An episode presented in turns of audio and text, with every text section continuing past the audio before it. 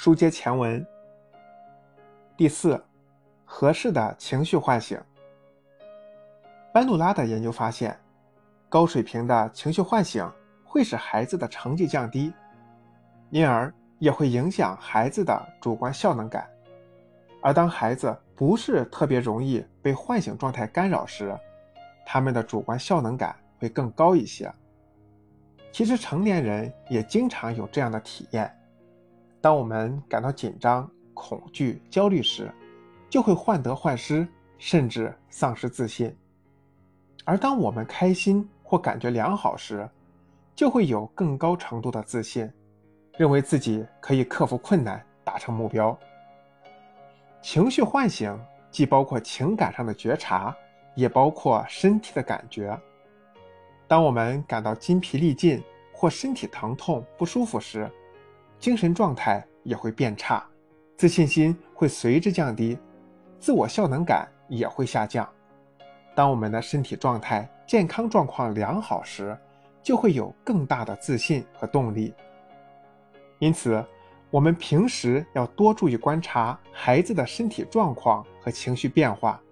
在孩子身体状况不佳时，及时让孩子休息，尊重身体节律，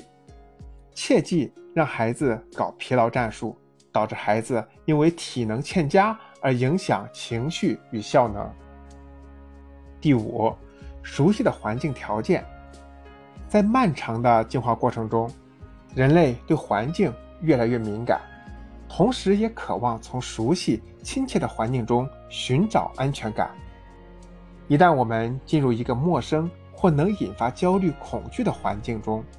我们的效能感就会降低。这也是为什么在一些比较重大的考试，如中考、高考之前，我们都会安排学生提前探访考点，考虑考点内外的环境，规划好交通路线，因为这样可以较好地帮助孩子缓解他们的考前焦虑和紧张的状态。总之，孩子越小越容易培养自我效能感，因为此时他们面临的人生难题更容易解决，比如自己吃饭、自己穿衣服等。哪怕孩子一次次失败，但只要愿意尝试，就有成功的一天。但大一些的孩子所面临的学业、人际交往等都是人生的大命题，一旦遭遇失败，就可能使他们的心理受到很大的打击，甚至有些事情都没有机会挽救。所以在成长过程中，我们要多给孩子创造抱持性环境，让孩子从小就觉得我能行，我可以做到，不断强化他们的自我效能感。